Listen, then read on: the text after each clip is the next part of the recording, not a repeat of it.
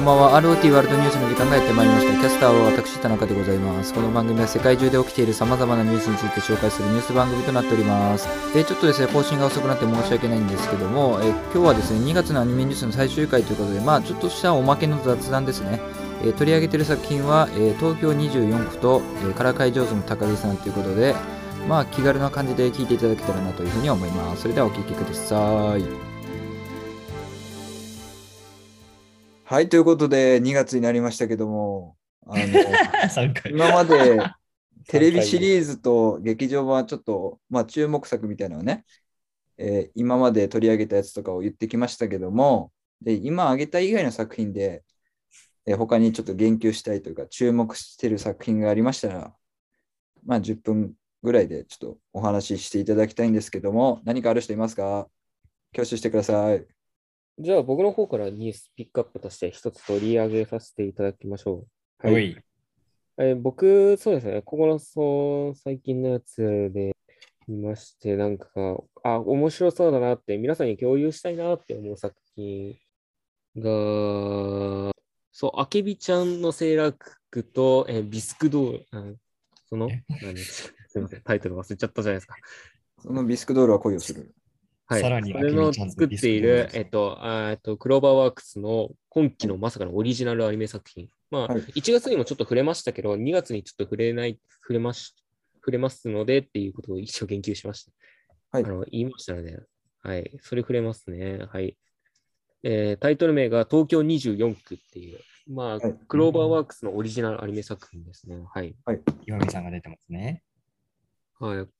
この作品ですね、えっと、まあ、クローバーワークスのオリジナル作品として、なんか、ちょっと注目を浴びたやつなんですよね。えっと、まあ、ちょっとしたあらすじって言いますと、えっと、まあ、東京、東京都のところに今23区が存在するじゃないですか。まあ、その中に新しく24区っていう新しい人工島が作られまして、で、そこの方では、えー極東法令特別地区、えーって言われまして、まあ、それが通称24区と言われてますね。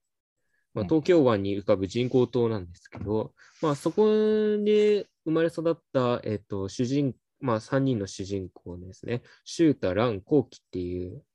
まあ、男の子3人組。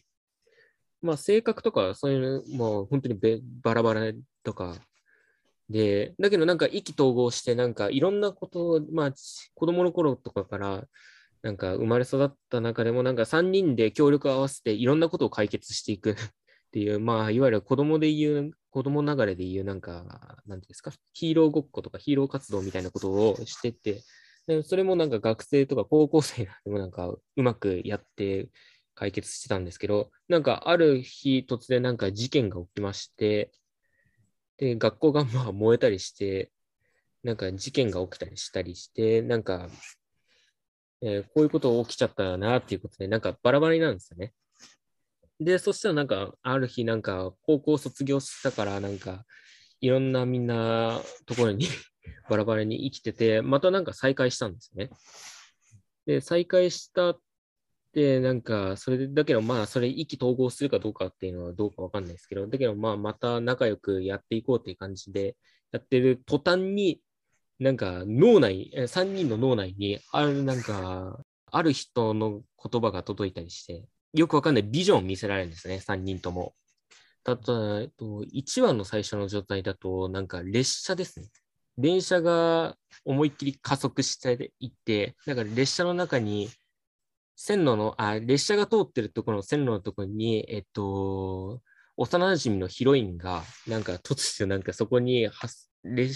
線路の上のところで引っかかってしまって、身動きが身動きが取れない状態で、で、その際、その時に、えっと、トロッコ選択みたいな感じで、えっと、ヒロインを助けて、列車が止まらない状態で、えっと、駅の中にぶつけて、えーたくさんの人を殺すか、それとも、えっと、列車を、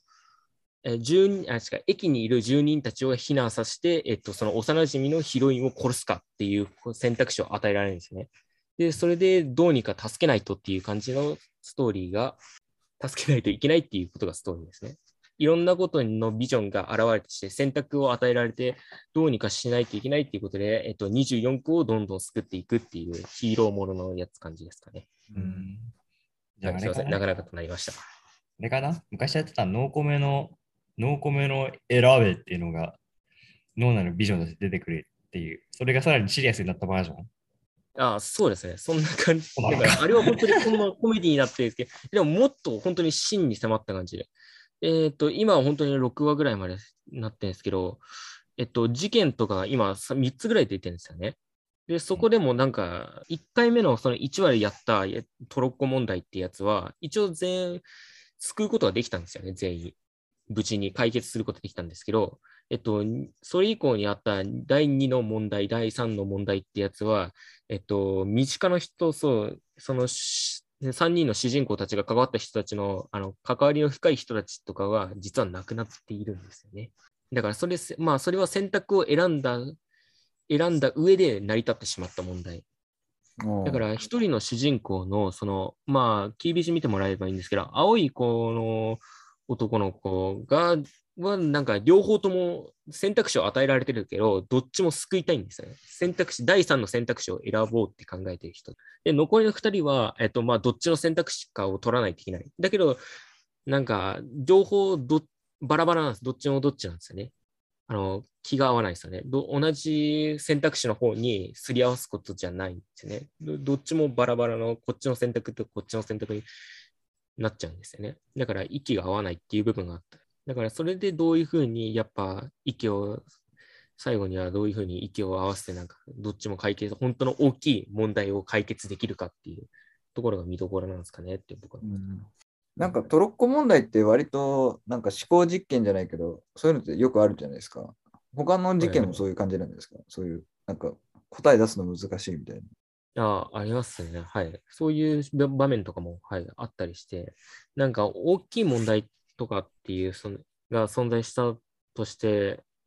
だからそれをどういうふうに解決かっていうのは、こ個々のやつで考えてやってることですね。だけどなんか、一応なんか、こういうことを選択し、やってくれっていうふうに指示とか、自分の考えをちょっと伝えて、こういうことをやってくれっていう感じだけど、だから、どっちにしろどこにもなんか反発が起きて、選択のやつで、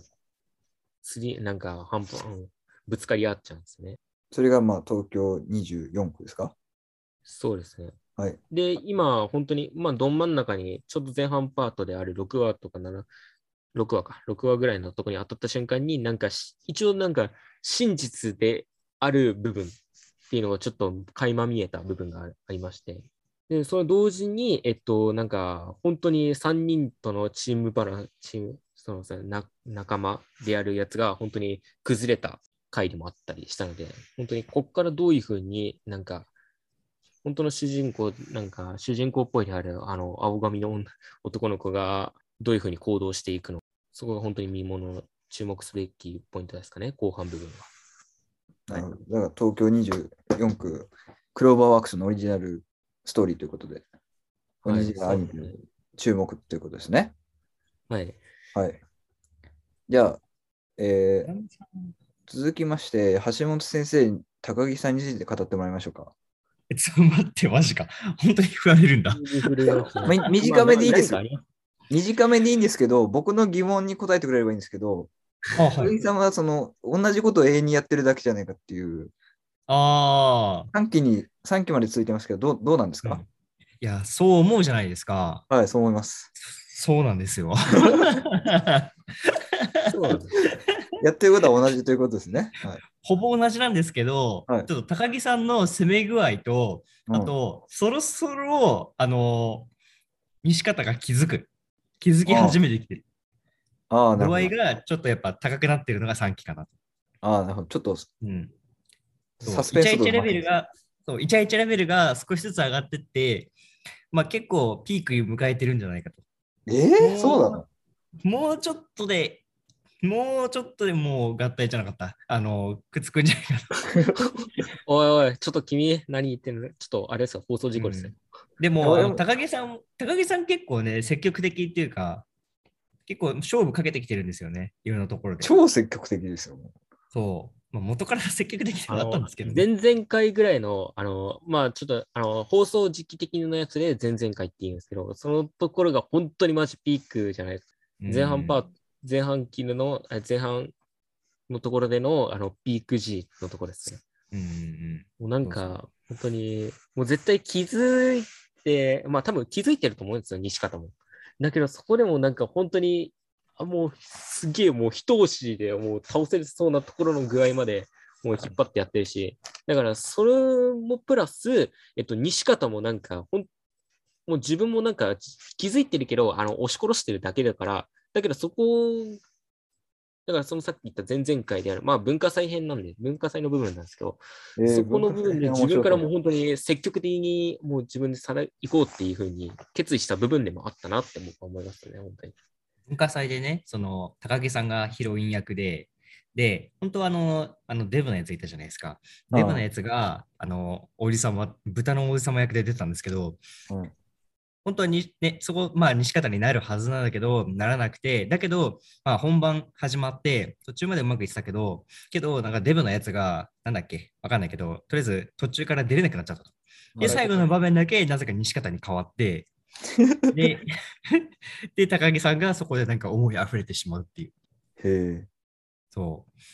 ところがもう激アツだったりするし、そう、あと一押しなんですよね。そうなんですよ。うん。どうなんですかね。まあ、高あの高木からかい上手の高木さんも実は、まあ、映画が決定しますから、まあ、そこでまさかの、なっちゃう可能性もあるし、あ 3, あ3話で本当になんか、そのど、その、なんか、もやも、まあ、視聴者にとってもやもやするぐらい、早く押せよ、早くつけちまえよ、とか思ってるそこの感情を爆発させるのが多分もしかしたら映画の部分かもしれないし。っていうね、ワクワクがちょっと高まっているのが3期かなと思います。ありがとうございます。で、相変わらず J-POP 歌ってるんですよね、エンディングで。あ、まあそうですね。はい。はい それいいじゃないは楽しみなんで。うんまあ、そう、楽しみ何歌うのちなみに、3期で歌った曲で一番良かったのは何ですか ?1 曲だけ。僕はこの間、てか先週ですね、先週で行ってました、ジョイフルとか結構良かったです。あ物語の、そうなんですよ、歌ってたジョイフルっていう曲。そうなんですよ、僕も踊り出したくなる。いや、なんかあそこ、そう、こういう、なんか今までなんかバラード系のやつで歌ってたんですけど、だけうど、んなんか感情高ぶるような感じでやったっていう。もしかしたらそこら辺の曲選択って、もしかしたら、あの、高木さんの心情にもなんか寄り添ったやつで曲選びしてるのかなあまあ、それはあると思いますよね。うん。はいあ。あと、学園天国も歌ってなかったっけ？ああ、ありましたね。はい。へえ学園天国とか。はいうん。やっぱり知ってる曲を流れる、歌ってくれるとね、テンション上がりますよね。そうですね。うんうんそうですよ。あの、高木さん役のその、高橋理恵さん。うん。もうなんか、本当に声が本当に素晴らしく、えーすすごく綺麗な声してるし、なんか、そうなんですよ。いいですから、本当に歌ってもらえるって、本当に僕、オタクとして本当に最高ですね。最高っす。はい。まあ、エンディングを見ものなのが高木さんですけども、そうですね。だから来月は、まあ一応、は冬アニメが全部終わ、まあ、ワンクールのやつは終わるんで、はいまあ、それでね、また評価とか変わる作品もあると思いますし、はい。はい。ということで、とえー3月も引き続き